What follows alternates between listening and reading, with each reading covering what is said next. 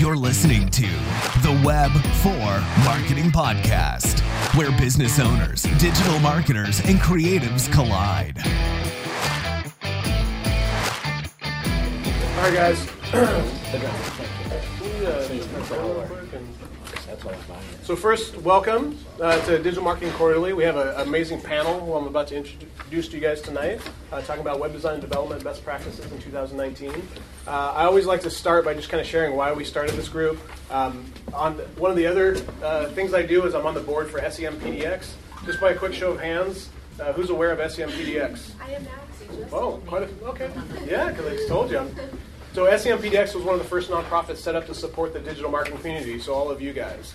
Uh, for students, it's only it's like super cheap to be a member, and there's monthly events. There's a big annual conference, uh, but it's an amazing group. I'm honored to be a part of that group for over seven years now. But you know that's in Portland, and I wanted something like that over here. I wanted to have community with uh, you know, because there I'm on the board with a lot of other agencies. We all work together to have this great community and, and really have great events and really support and help educate the business owners as well as uh, people who are in house and, and other agencies to keep going there. So, um, with that said, uh, I want to share a couple events that are coming up. Uh, SEMPDX is having a holiday party. It's totally free. It's down at Spirit of 77. It's December 13th, I think, Thursday. Uh, it's on sempdx.org. So definitely check that out. We have tons of fun, great networking, and all that kind of stuff. Are there any other events coming up that anyone else wants to share, or in the community, or no? Clark registration's open. There you go. Little shout out for Clark. It's good. All right. It's cool. Cool. well, let's go ahead and uh, get going. I want to start out and introduce you to Matt Cole of Revere. Uh, he's a California native to, turned Pacific Northwestern uh, homesteader. Uh, he's a creative director and designer with over 15 years' experience in branding, marketing, and digital media. Known for exceptionally crafted work, blending timeless simplicity with modern complexity that offers collaborative and innovative solutions. And his passion is fueled by storytelling, engagement, and problem solving. So let's give it a big hand for Matt Cole.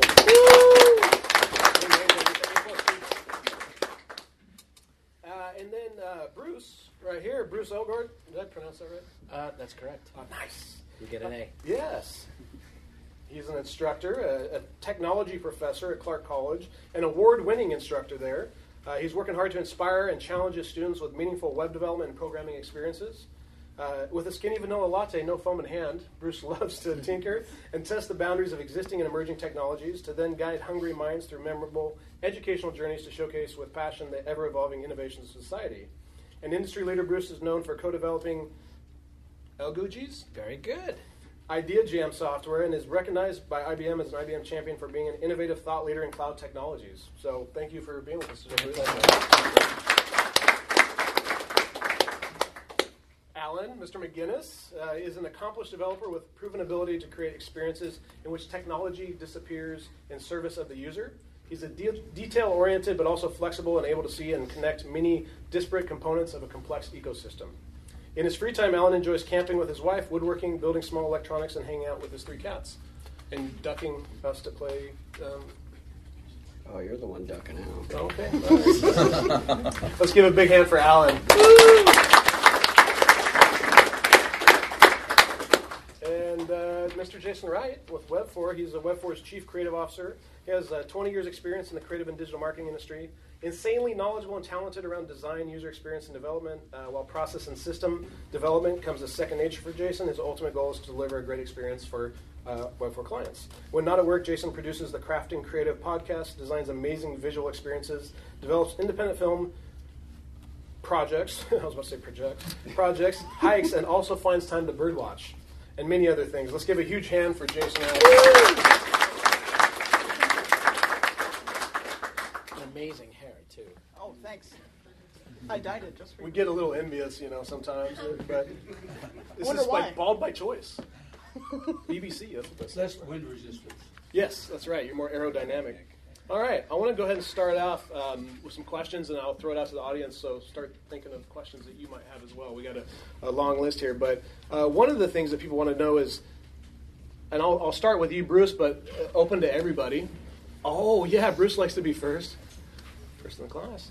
Uh, tell me a little bit more about hilarious uh, progressive web apps, Progressive web apps. How do they work? What are they for? What's uh, why are they the future? What's Well, wrong? imagine having a web application that worked like a native application, but it was written in HTML, JavaScript, used what we call a web manifest file, and some pretty heavy duty JavaScript to work uh, online and offline. And again, um, it has to run on HTTPS, so it needs to uh, be on a secure site.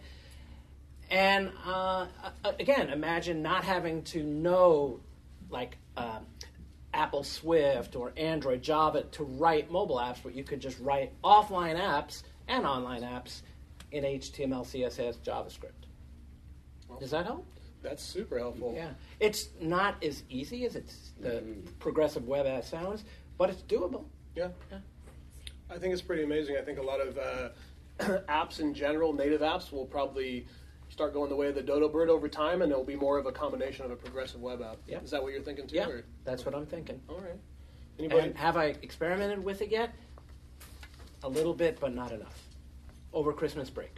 Oh, you'll have to report back to us. Yes, sir. There's a lot of complexities around that, but we won't get into all of that today. I want to throw it out to the audience for a couple questions, and then um, I have a whole list of questions if anybody has theirs. Go ahead. Just throw it out if you have any questions. On that topic or different topic? Any topic. Like, I I mean, it can even not be web design and development related. It can just be no. I'm just kidding. It should be web design and development related. Stay focused. Yeah, exactly. Stay focused. We can talk about cats. Can if you want. I could, write a blog on it. I'll ask a question. Yeah. Um, any advice or experience, and I would say keep to like one point, on um, putting yourself in the place of a client or customer looking at a website? Like, are you are you saying uh, how to judge a website from the client perspective to yeah, see like if if you're a business owner, Yeah. how do you get yourself That to figure out? Because like the journey, you want to take your client on a journey. That's Yeah. not like here's a bunch of nomenclature.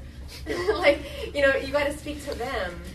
You got to get them like you got to hit their pain points through your website. I don't know if you guys have thoughts on that. I think that's a wonderful question. Who wants to- everyone wants to Well, jump on that. Jason's probably more knowledgeable, but I'll fill in the, the details he doesn't uh, answer. Go for it. I would say personas. Um, Yeah.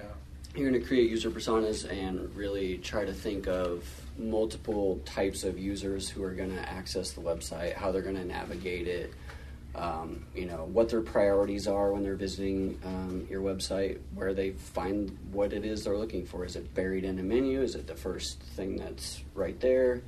Um, are you trying to predict what they're looking for when the page loads? Um, and yeah, you can get really deep with uh, personas. I have never written them. I've been a part of teams building them, but um, I know TVC was a good good case for them. Um, so yeah, really depends on the size of the client and if they have the budget for that. Uh, Matt will probably chime in here as well, but part of it is your salesmanship abilities. But part, a big part of it is just one listening and understanding what the client wants and taking your experience, knowledge, and plugging that into something that makes sense for them based on the story that they're trying to tell. And sometimes that means you're going to Im- implement some things that are counter to kind of what they said originally. But ultimately, you going in and presenting that design is about you explaining how you came to tell that story within the, the site or the design that you have. So, something that I find that um, is sort of a repeating thing is a client will come in, they feel they know exactly what they want, and they rattle it off. And then you ask them who their uh, best buyers are, and they're like, "Well, just you know, we just want to make more business, or you know, have more phone calls." You dig deeper, you get into the persona side of things, you really start understanding the story. So um, I'll just summarize and say that salesmanship and really uh, being confident about your work and in achieving the goals is the biggest thing that I think about every time I'm presenting. So I, I was just going to clarify: is, is, is the question more about as you're selling a website and what you want your client, or you as a business owner what you want people to get to your website? Yeah. Yeah, I know that Jason was just saying something else, but I got it. No, I yeah, that- reverse- yeah. I can reverse the, the way of Because looking I at it. okay, Yeah. I'll piggyback on what both of them Yeah, both of them said. I, I always feel like a like a good here. a good website should be like a um, I always say like a guided tour, right? Like you Yeah. you um, you're you're you're guiding them down where you want them to go, but you're also giving them choices. So at the end of it, you're saying, hey, you can choose your own adventure, but it's also kind of restricted to the way that you want them to go, and that should ultimately point towards conversion of of, uh, of whatever whatever whatever you identify as conversion for your website. But great content that's telling a great story that is engaging that kind of leads them down like you know the pathway. If you're scrolling down a page and you have an option to go to you know this link or this page or, or, or, something like that. But you want to you want to just guide them through the whole site so they know that suddenly like they're navigating through the site, they're kind of weaving their way through it, and they might get there get to that ultimate conversion route. Maybe it's click to buy, um, but they're going to get you know through different routes. But they're getting what they need along the way because you're helping them make a choice and you're guiding that choice for them. And that, I, I, whenever we approach website design, I mean that, that's kind of that's kind of what we always start out as you know the guided tour aspect of it to and also give them a little bit of choice, but it's the choices we want them to make, which is not click out.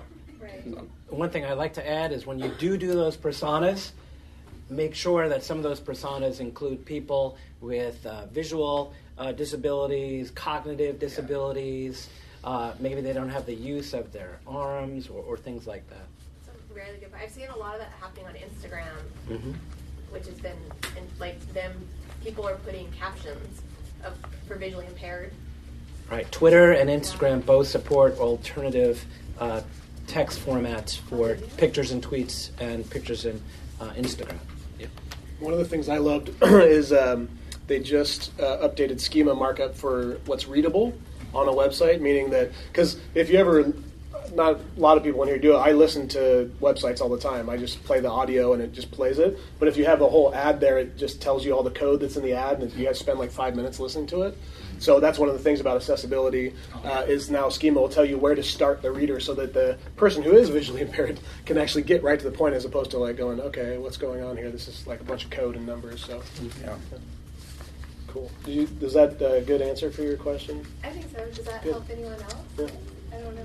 yeah, there's a lot. I, I, I, will say from a from a client's perspective, it's hard without a lot of the uh, education. But if it loads quickly, all those things is, is good, right? So I want to um, turn it over to to Alan and just ask a little bit about. Um, uh, browser compatibility, things like that. Are when you're building a website, uh, are you looking at all browsers? Like, is Internet Explorer still something you you're focusing on? Like, uh, some people will say, unfortunately, um, but it is. Uh, you really got to think that when you are at your computer all day in Chrome, which is probably what a lot of people are using, you tend to focus on what Chrome can do, and you need to think about what other browsers can do. What can what kind of uh, advantages can you take of from Safari or Firefox or IE? Um, and then that comes back to salesmanship too. Is what do your customers expect? Is that something that they expect to do? They no site is going to work the same across all browsers. Is what it comes down to. So really need to take into consideration. Um, who is going to be using the site and where they're going to be coming from. Some some clients can only use Internet Explorer in their office. It's mandated by their policies, so really need to take that into consideration for sure. Yeah. One thing that I like to do is to go to the library and use their computers to look at it because that's what the majority of computer users use is something like that right out of the box. Yeah. And that gives you uh, quite a bit of insight. yeah, if, if you want people to access your site from enterprise companies, you definitely want to cover Internet Explorer despite how tiny a percentage it is. Exactly. I always say it should just be whatever your client using. At least make sure it looks good on that browser. Minimum the MVP. Get that phone call. Yeah, happens all the time.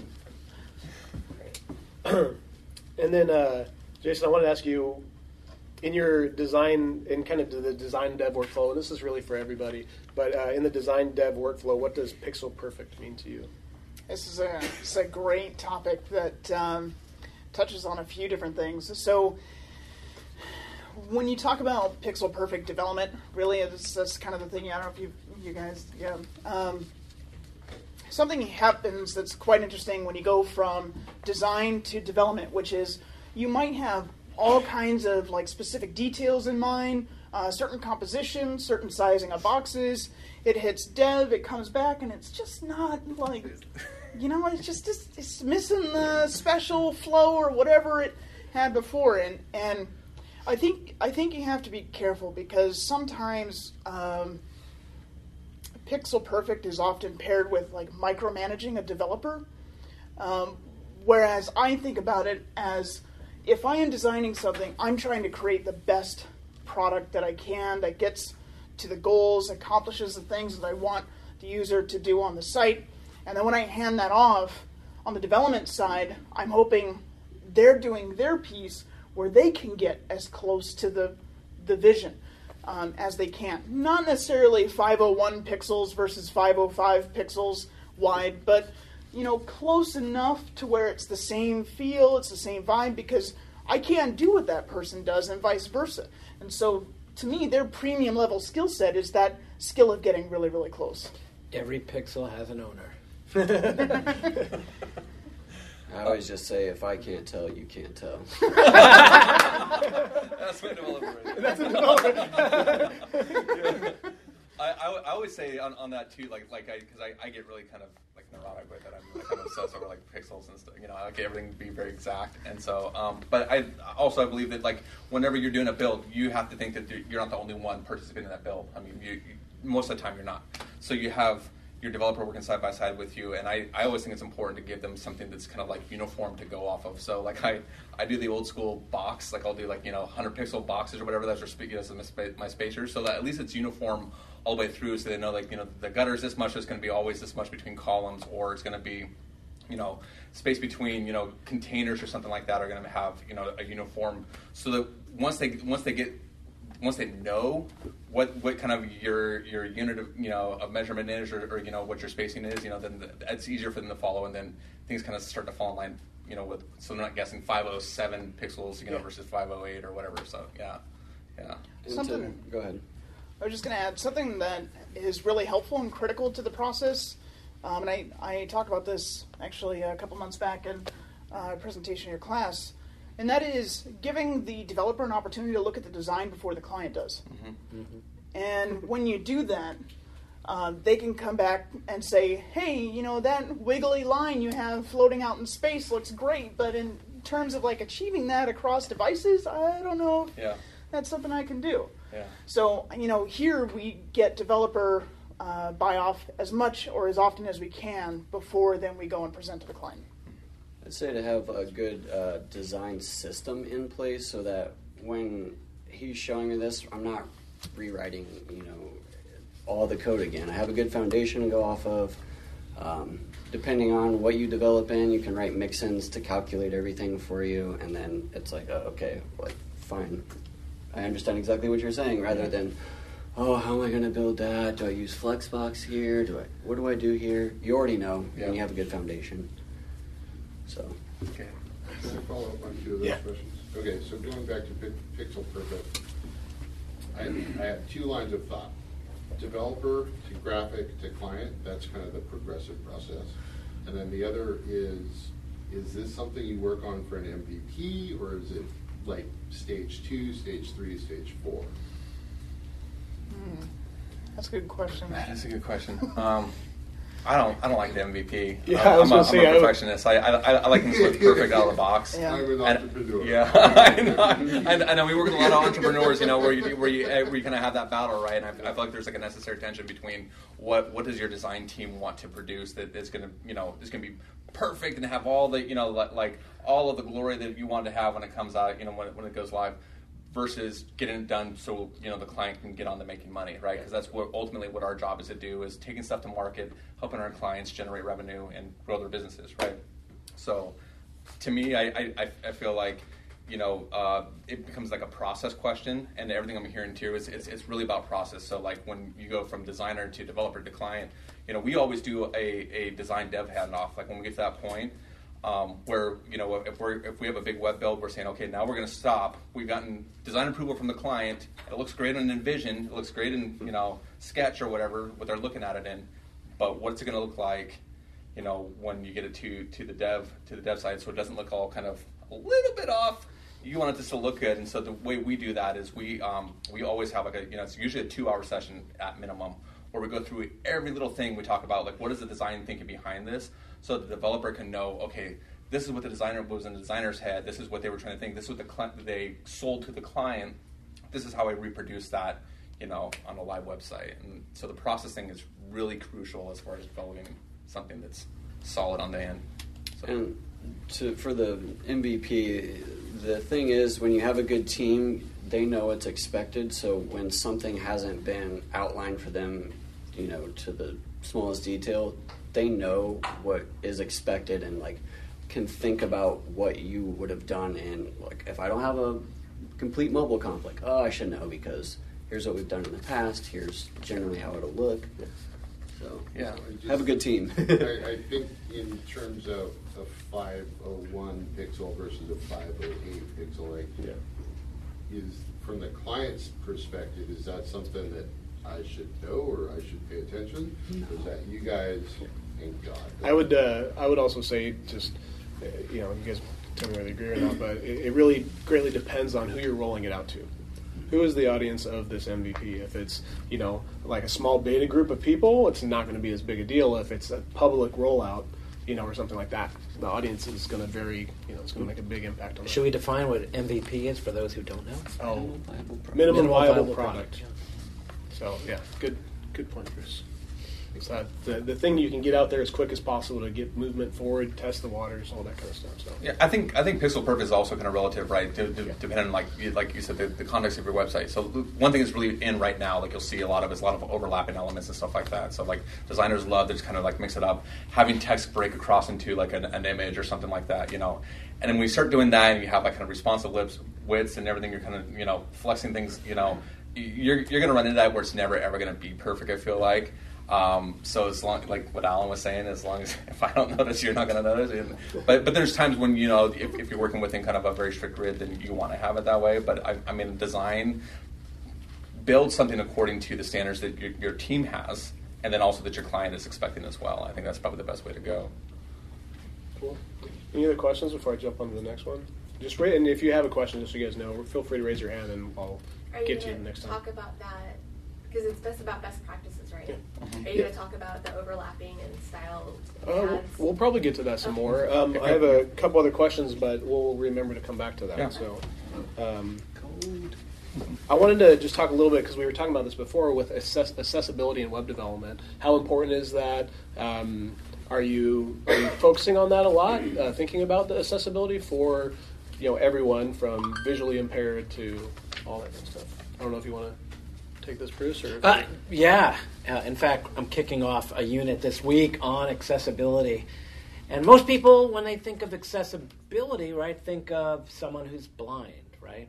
They don't think about maybe somebody who has maybe macular degeneration or has uh, hearing issues or they have they don't have the use of one limb like an arm or they have to use their mouth with a uh, like a, a sip and puff a device in order to control what's going on. There's so many different things that um, that go into accessibility nowadays. It's not simply a little switch that you can flick right? Uh, talking about accessibility in general there's a set of guidelines put out by the W3C. They're the people who write the standards for the web, called the Web Content Access- Accessibility Guidelines. And they have uh, three grading systems that you're asked to meet if you're going to create a website that meets these guidelines. You have A, AA, and AAA.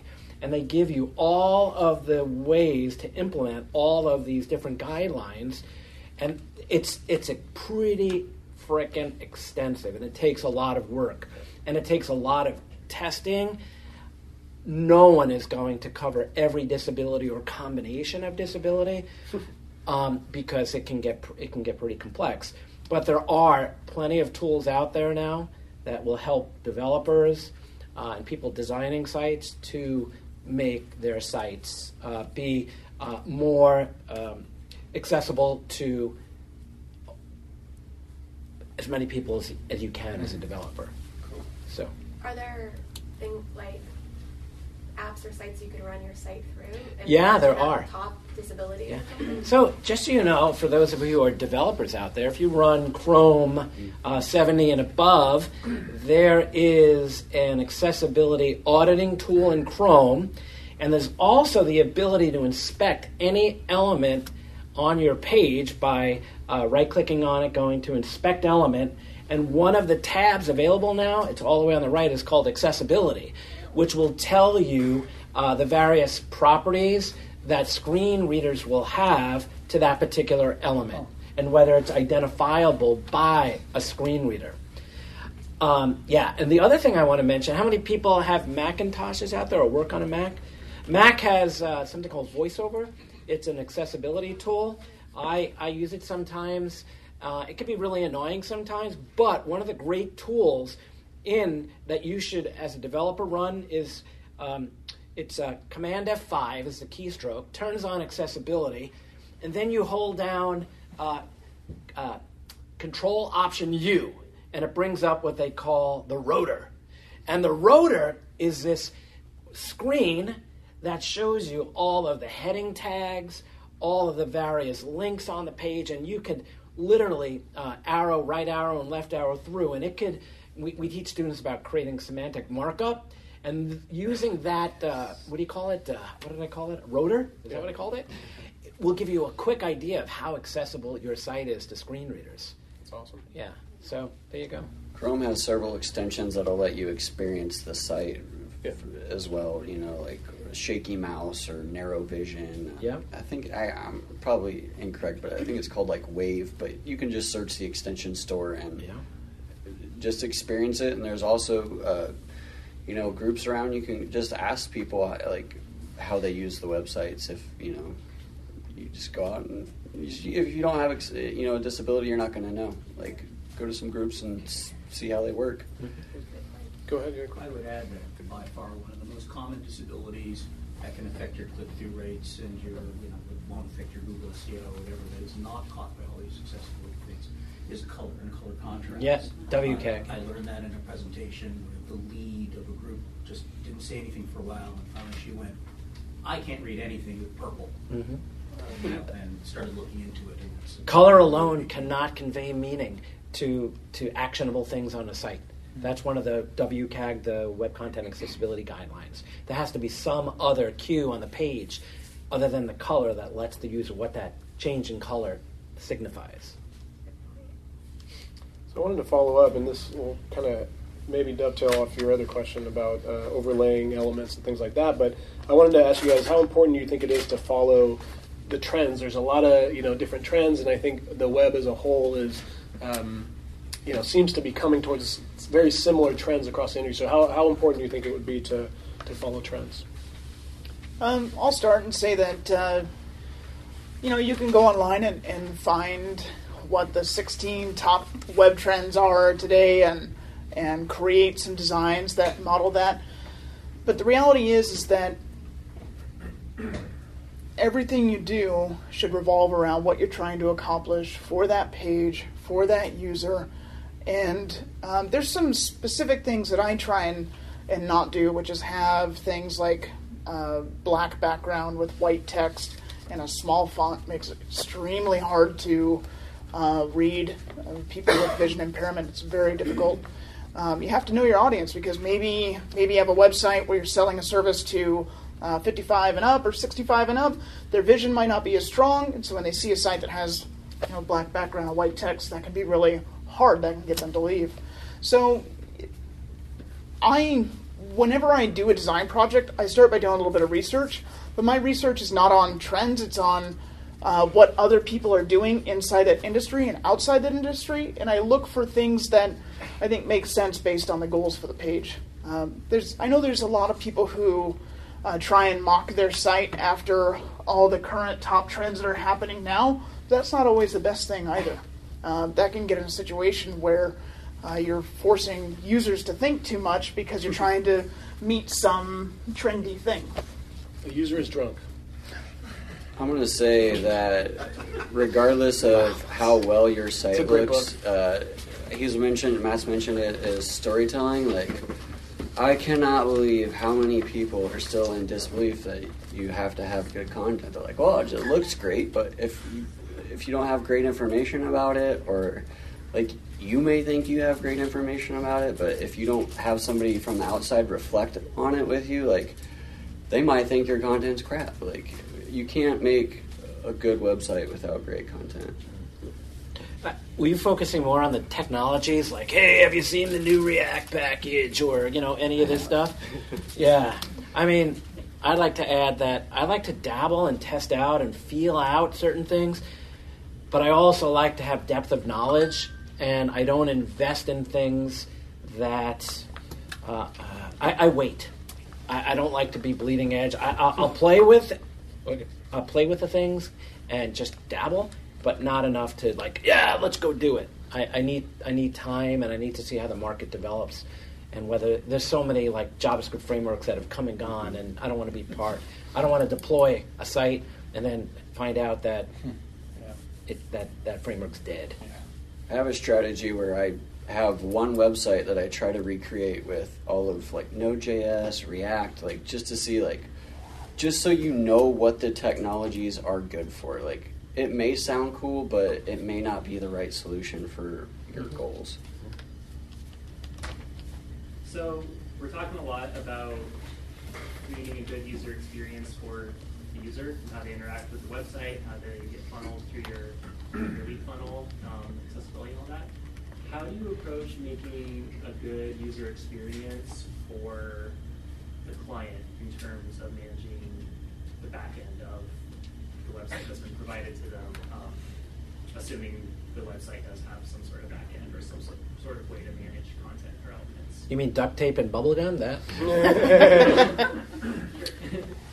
Um, at Gravitate, we use a system where it's kind of up in the air. I like for users to have com- com- complete control over their website. Sometimes that's a terrible idea. Sometimes. Sometimes. So um, most of the backends I build are not necessarily restrictive. You still have a lot of options, but you can't change the overall design of the element. So when they're building their site, it's they build it in blocks. It's like I want a CTA with this color, and here's the text. Do I want a button? Maybe you know we come up with a couple different button designs. Like restrict it, but give them like end users always want to feel like they're in control. So like as long as you provide a little bit of that, like most of the time I don't see any problems with our clients like you know having issues with it. And if they want another feature added, then like we look at it, is it reasonable? Why do you want it? Is it going to convert? Like as someone who shipped commercial software to companies around, all around the globe, the one thing we focused on at the beginning was developing the administrative interface and not leaving it as an afterthought, mm-hmm. which a lot of developers tend to do. So, not you guys. I tend to format my backend as questions like what what are you trying to accomplish? Like, oh, what color would you like to choose? Like and I'm and if you choose a certain color, I, I let you know what colors go along with that color, like so you're not lost as you're building things. We use the same, pretty much. I think the same sort of system that Gravitate uses, using content blocks and you know how you build out uh, the back end, and mostly in WordPress. And, and so as a designer, we always begin with it, you know, a style board or style tile is what we call it, and we always provide options for, you know, like you said, so that so nobody's left guessing when they're building that out. How many different button styles do you have? How many different text styles you have? Define all those up front, and then also create in a way that when they want to input new content, the idea is that you can hand them over a site that they can drive themselves and without making it look like a disaster. I mean, again, we've all seen that site, right? So you want you want to give them something where you say, hey, this is where your headline's going to go, and we've already defined this is going to be in the H2 or you know H1 or H2 or something like that. You're going to put that in there. It's just going to pop up that way, and then this is going to be your paragraph text right here, and then your your CTA. Um, but when you do that, you get a users like it better. They find that they can manage it easier, and then also you're you're giving them choices up uh, from it, even from as early as design what that looks like. So you can say, do I want this, you know, uh, text link, you know, the t- textile button, or do you want a kind of a container sort of button, like a little rectangle or something like that? And, you know, if, if they have options, then they know what's going to ultimately work for the overall style of the website. I'll add um, one of the things that can happen is when when you get into a situation where maybe a client can only alter the maybe main image of the page and some headers and a text block. Sometimes there's some friction there in that the question comes up, why can't I just change whatever I want? And uh, one of the things I generally come back to is we have it built in a way to ensure the integrity of the goals that we were looking to accomplish for that page. By doing ABC, you're hurting your ability to convert users or send them to your store or you know take some other action. That's good.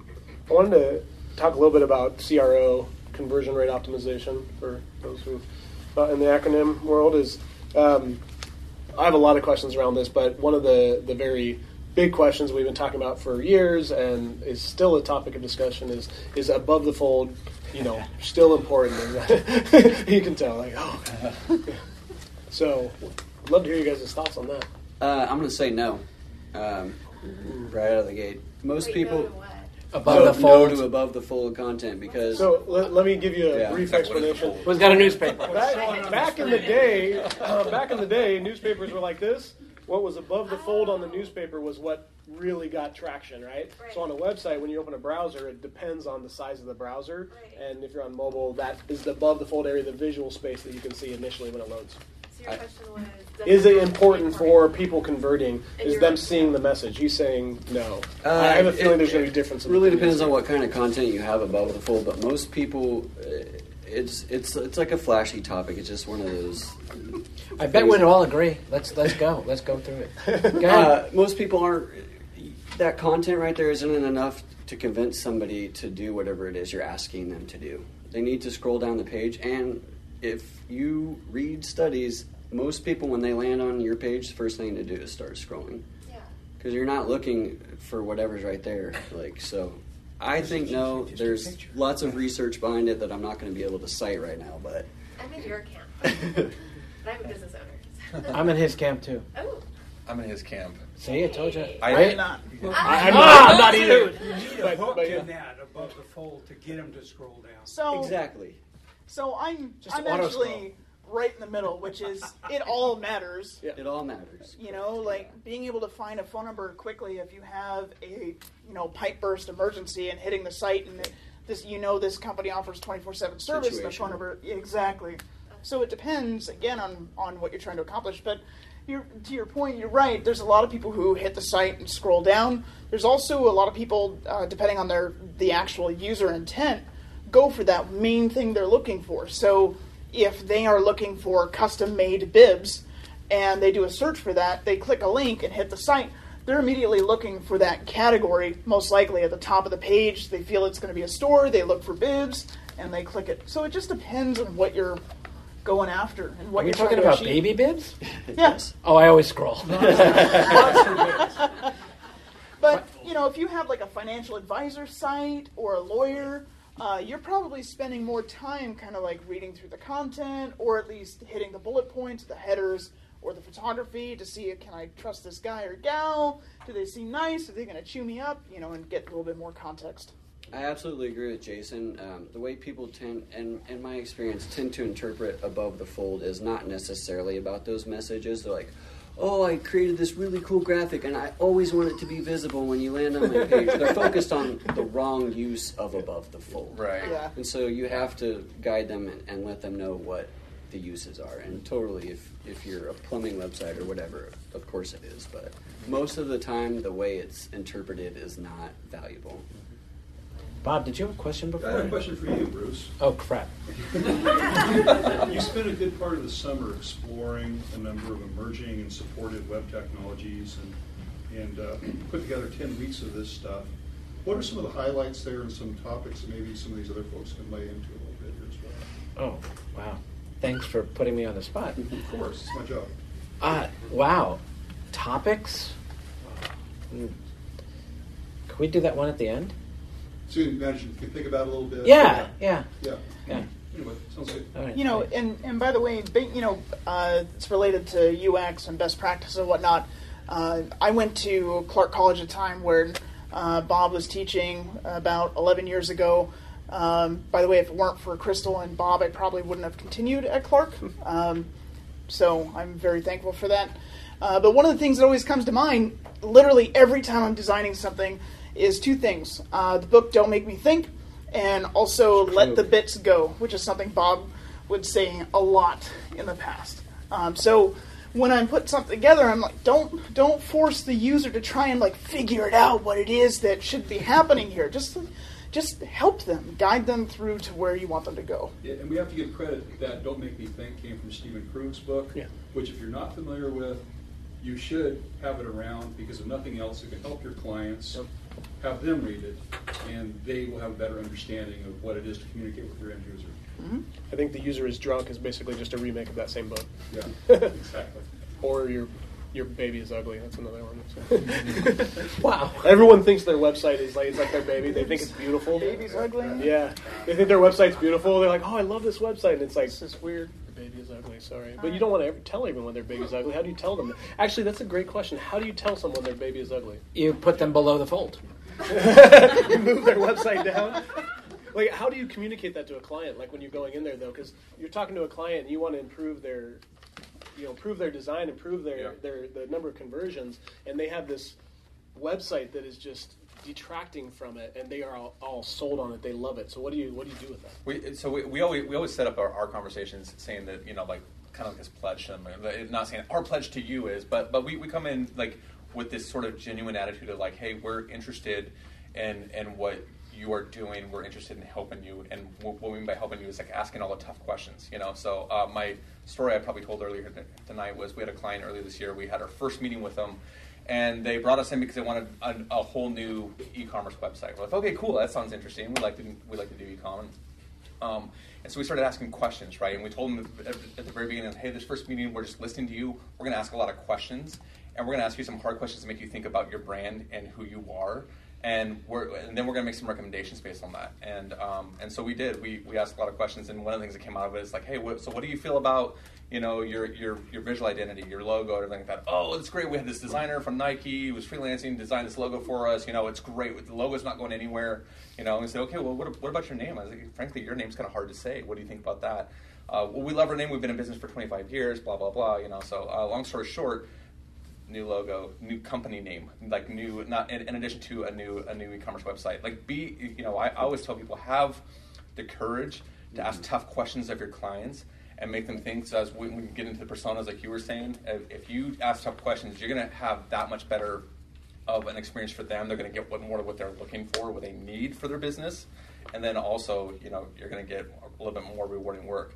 But we always we always just feel like, hey, we're just going to be candid up front. Like, I'm going to make an assessment on this, and you can take it or leave it. But I'm going to be totally blunt in, in a tactful way. But I, I, I want to say, here's what we think of it. Here's what we think based on our expertise. And if you're bringing us in as experts in this in this field, then just take it for what it's worth, and we can do we can proceed however you want. So it's also a good gauge on if it's a good fit for you to work with that client. We like to work with clients who like to push the envelope a little bit. Uh, we like clients who like to think through tough questions too. So like if they're resistant to change or resistant to anything you're, you're saying, then that's kind of an indicator early on that that might not be a good client relationship either. I think it's real. One thing that's really tough about design and, and working with clients, in on the design side of things, is understanding that it's back to the baby thing. Uh, it's not your baby; it's theirs. You know, it, it's their business, it's their brand, and we can come in and do that, which is say, you know, this name or this logo or hey, this color. Make suggestions, alterations. They could go for it. They could not go for it. The biggest thing is to have a very collaborative mindset and go in with the understanding that you might as a as a creative be putting a lot of emotional energy into it because you're thinking deeply about all the ins and outs the sizes the shapes the colors the pictures all those things. But at the end of the day they could come in and say hey we want purple to be green. And you have to come in and say you know maybe that's a good idea. Or you know here you know I, I, I see what you're going for. Let's try something in the middle and you know create a better experience here um, sometimes i'll sit in a client meeting on the spot and we'll do design together. And some some designers will feel like oh you're just a human mouse at that point because the client's like telling you what to do and how to do it. That's that's not the case. They they might have a vision but i'm the one holding the brush with the the um, you know the canvas up front of me. And and i have all the opportunity in the world to kind of craft that experience that makes sense. Yeah. I love it because it's such a uh, such an important thing to help guide the client in the right direction. I think it's like a lot of a lot of clients they love their website. They think it's the best thing since sliced bread. But one thing you can do is like use Usability Hub or something like that and get some real data where it's not just like, hey, this is what it feels. It's like, no, let's actually put this up side by side and and have users actually look at it and test it and give you some real feedback too. Put some messaging up there. Have them come to your website and tell them in five seconds. Can they tell you what that website's about? You'll find some some very surprising uh, things there. So. Um, I wanted to just ask you guys to maybe share with some of the audience. We have a lot uh, of students and, and a number of other people that uh, want to get a better idea of different either tools or resources maybe that you could recommend across the spectrum that could be helpful in, in thinking about. I mean, this could be everything from SEO on the website to CRO to, to design to development, just any tools. I'd love to just give a dump of tools so that they everyone can maybe write some of these down and get different resources or tools uh, that you have. I know we use a lot of them. Let's just go down the line. Yeah, uh, I yeah, for, for web design, I'm, I'm a big fan of InVision. I just love everything that InVision's doing right now, and um, from prototyping, you, and you can do some pretty complex prototypes there to show the client in real time, like what theoretically is going to look like before it ever ever goes to dev. And I, I'm a big fan of it. I, I have just and, and not, not to mention just InVision as an organization, they have a lot of good content they put out there, a lot of free tools that they give you. Um, their blog is fantastic. So I, I, say this to everyone. I should they should start paying me because I, I really like what InVision's doing. I like the tools they offer, and it's worth every penny. I, I, I pay them every month just to just to have a good prototyping app available to me. Cloud based, right? It is cloud based. Yes. Yeah. They just buy out, or they're teaming up with Confluence. Are they? Yeah, which is really interesting. Oh. Um, I'll go with, I'll limit it to three. Um, again, InVision is really great. The blogs, I subscribe to all and then filter them out as I see what kind of content they put in. Um, for development, I really like uh, Smashing Magazine. They have a series of books called Smashing Book. Um, Smashing Books, they just put out book six, which goes into progressive web apps and service workers. It's each chapter is written by a different industry leader. Um, and then I also like Wes Bos for training. Um, he's really good at you know explaining complex systems like React and Node. Um, but yeah, so blogs and books and Wes Bos. Mm-hmm. Yes, boss. Yes, boss. the, the Wes Bos stuff is really cool because it's really it's highly interactive. Mhm. So you do you do his training on the web, and it's all like and it tells you like what you're doing right and wrong, and right in the editor right there. So yeah. Is it literally two names? Wes, like Wes. Wes Bos. His name is Wes Boss. Yeah. Wes. Boss is his last name. Yeah, B O S. Oh, one S. It'd be cool if it was two S's, though, right? I totally thought I was like, As in yeah. boss. But West Like Boss is more boss. symmetrical. Come on. Right. Uh, let's see. Uh, as someone who gets a paycheck from Microsoft and Lynda.com, that's me. uh, I highly recommend, you know, the Lynda.com stuff, which is now part of LinkedIn Learning, which is part of Microsoft. Um, there are a lot of great. There's a lot of great resources there. There's a ton of stuff that goes on in Vancouver here. That like there's the uh, Vanteki was an organization. There's the Code and Learn. There's one that's happening at Gravitate on December 5th called uh, Web Optimization Vancouver or Vancouver Web Optimization, something like that. Uh, the Google Developer channel on YouTube is really great. Um, I just learned about, um, I forgot what I learned about, but it was a really good thing. And getting to what Bob said earlier, during the summer we ran uh, a summer academy at Clark that was open to the public, and we had anywhere from 15 to 35 people from the community uh, come and learn things like uh, React, GitHub. Um, uh, we did one on Bootstrap. We did uh, automating things with Python. Again, a lot of a lot of local stuff going on around here, and it's highly highly recommended. So, um, yeah, I would say Skillshare Yep. um, is one that I've used quite a bit. Udemy. And, yep, uh, specifically Aaron Draplin's uh, tutorials for logo design are pretty amazing. Um, if you go through and follow along, he's got like four or five up there. Um, D R A P L I N.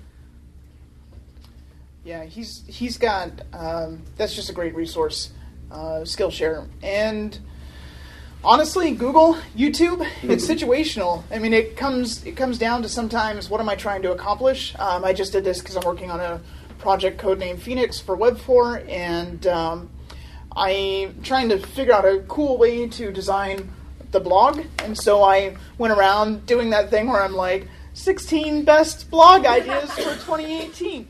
But then I'm looking, oh, that circle is kind of cool over here, and oh, I like this rounded corner over here that they're showing. Oh, and I like this other piece, and then I try and mesh this thing together. So uh, for me, it's Google, blogs, YouTube, and Skillshare. I'm going to add a couple tools in there too. Um, uh, load time is critical on websites, so GTmetrix will uh, test the load time of your website, give you a lot of recommendations to improve it. Free account will actually let you compare to and see previous crawls. It'll take a video of it so you can see when the first uh, contentful paint shows up. That's when you actually see something visual. Um, uh, BrowserStack. So, Oh, yeah, yeah. Browser great. stack gives you all the different browsers. Run it. It'll it'll run all the different browsers for you, so you can see accessibility across all the different browsers. Uh, and then Screaming Frog for SEO purposes, it's free. Um, you should definitely have. Yeah, Randy's like yes. Uh, long- uh, Screaming Frog uh, is free. You can crawl the website. It'll give you all the, the metadata, the semantic markup, uh, whether there's schema being utilized, the meta descriptions, the loads, all this great data. So Cyber Monday, get your digital deals. yeah, Nobody mentioned the W3C. Yeah, Yes. W three schools. That- yeah. There's a lot of information. Some- well, you don't like the information. no, it's good, it's but wrong. It's a good starting point. it's It, it does a lot. There's a lot of. It's, it's There's good to some good stuff piggyback off of, for sure. yeah. But I have a question. If Yeah. you have a developer team and you're working on a private project, how, how would you share the, the materials between the Sure. developers? that's a great question. Who wants to start? Uh, we have an in-house server with, with all the files, so everything gets pushed to the server. I mean, most of it's uh, the developers kind of stand alone, and they're going to be looking at other resources. But for the most part, you know what your ecosystem is and where to go find the pieces when you need them. So having a common place where all of that lives, uh, you know, whether it's a knowledge base of some sort or a server that you store things on. Um, or you just, if you're missing something, ask. Or a USB key. Like- but GitHub for code, if if that's kind of what you're asking. Private GitHub account, or your own dev server. Any other questions before I go on? One of the things we run into a lot is um, clients like, "Hey, I want the website, but after that, like, I don't." They don't really think about maintenance of the website and things like that. And then you have uh, sites getting hacked, which we've seen a fair amount uh, of that happen, uh, especially when they're on shared hosting and things like that. So, what are your guys' recommendations around? Uh, I guess I'll make it a two-part question, both like ongoing maintenance as well as security. And some of this could, you know, there's there's the design side as well as dev. So, who wants to take it? Uh, I'll start. I'll just say, think ahead when you're building it. Most of that stuff can be implemented from the start. Um, depends on if you're doing like a lot of back end security or if you want out of the box security. Like it depends on the budget. Um, iThemes security is really good for WordPress, just as like a low key plug and play, check some boxes. But um, yeah, if you think ahead and don't exploit yourself from the get go, get go, you're probably not going to get hacked. Like it, it is a big topic, but I really haven't seen it on most of the sites I've built. Just build it secure from the start. Think ahead. Well, the other piece of that is keeping things up to date. Keep things up to date. You know, plugins, theme files, Yeah. that sort of thing, to reduce the injection possibilities and Lock it down. loopholes. monthly retainers to to uh, check in on that site on a monthly basis or have some monitoring set up. That's one thing I've always done with customers. They mm-hmm. pay X amount of dollars per month, and they, they can use me for whatever they want. Yeah, I was I was gonna say that too. It really becomes a business question, right? So like, a, business owners in here. It's not, you're a business owner.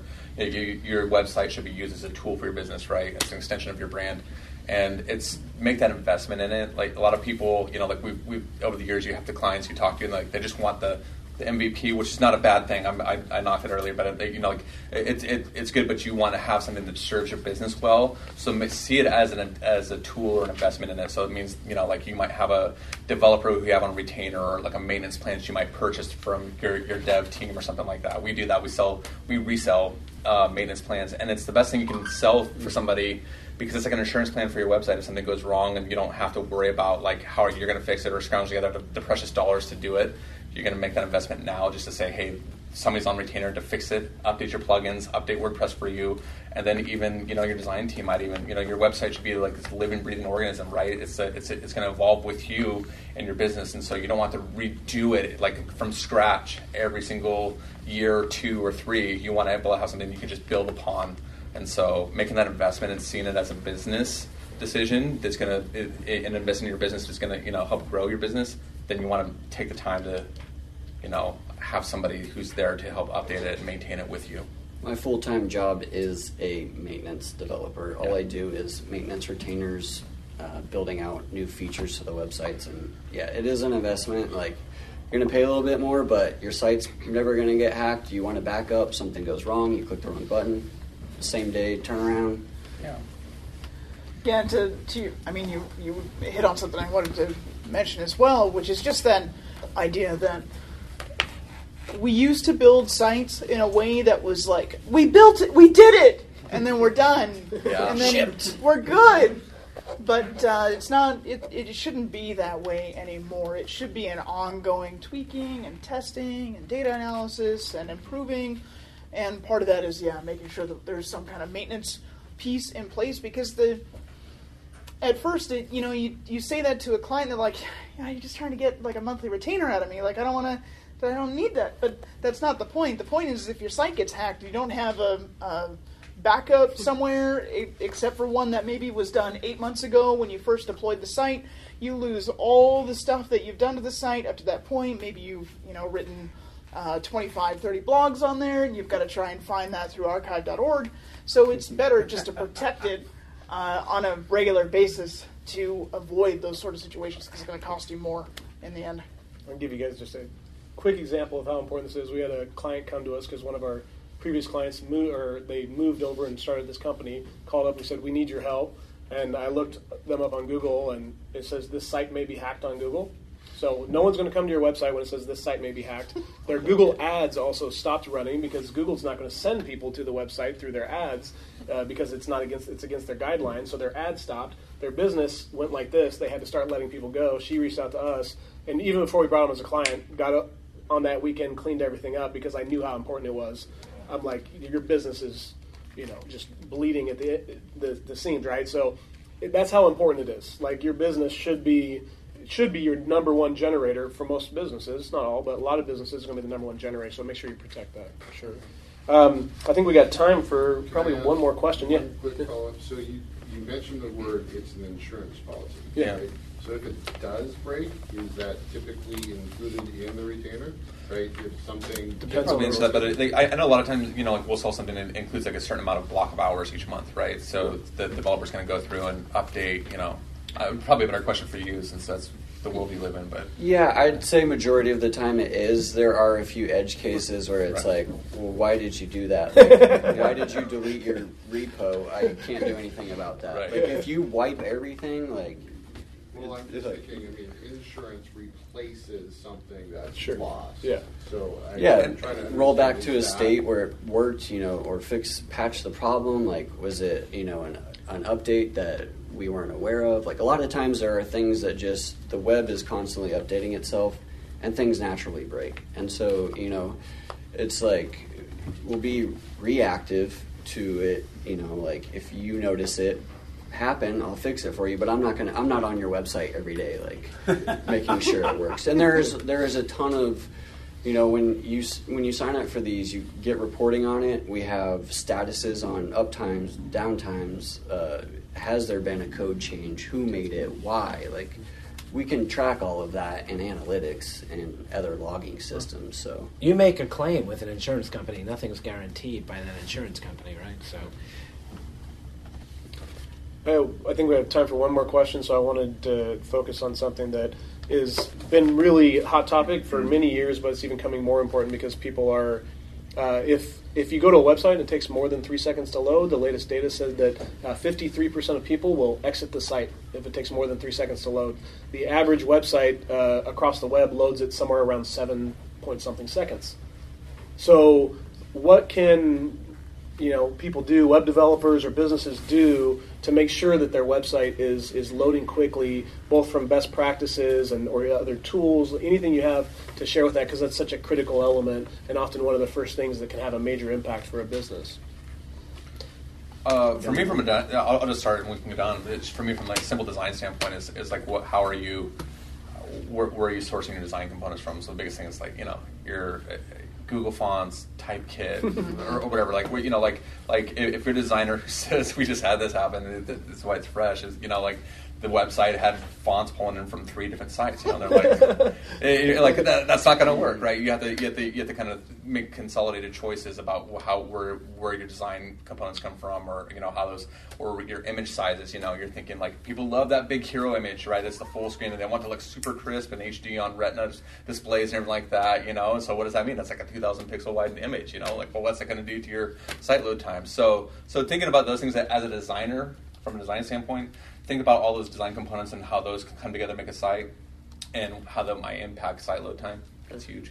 Yeah, I would agree with that. I'm going to say uh, compress what you can. Um, you know, minify your JavaScript. Uh, images, like you said, are huge. You can switch, you know, the source of the image depending on connection type. You can you can track all of that, but upload the correct image size beforehand, and you're probably not going to see many issues. Um, I use a tool called Guetzli from Google it's just like insanely compresses images. Um, they have an interface. I use the command line tool, but optimize your images before you even upload them because, yeah, people will upload a 5400 wide image. That, For a social icon? Yeah, it's, it's crazy. It really is crazy. So that's the biggest mistake I see is image size. Yeah. I got to use a content delivery network uh, like AWS or something like that, if you're delivering content around the world and you want to mm-hmm. make sure your content loads to someone in Guangzhou, China, then make sure you have your content sitting on an AWS node somewhere in that region. The other thing I have is use responsive images. Make sure you're uh, serving up the proper, properly sized image to the to the device uh, viewport that the user is using. Um, to tie everything together and go back to trends and best practices, it might be super fancy to have an email collector pop up and a live chat feature. And uh, Jane Doe saw that this other site had a video and it was like 30 seconds and it looped. When you start cramming all that stuff into your site, and it's slowing down, slowing down, slowing down, slowing down. So you have to be mind, mindful about all the features and uh, develop lean. Develop as lean as you can. It's tough because you're going to have maybe a marketing campaign going. You might have some call tracking, and you might have some other scripts and things that need to run. But try and keep it as lean as possible, and also think about uh, the the the analytics around device usage because we we do have clients that are still 70% desktop. Uh, 30% mobile, then we have clients that are like 55, 60% mobile. So you have to think about those things too. Let's give a big round of hand for our panelists tonight.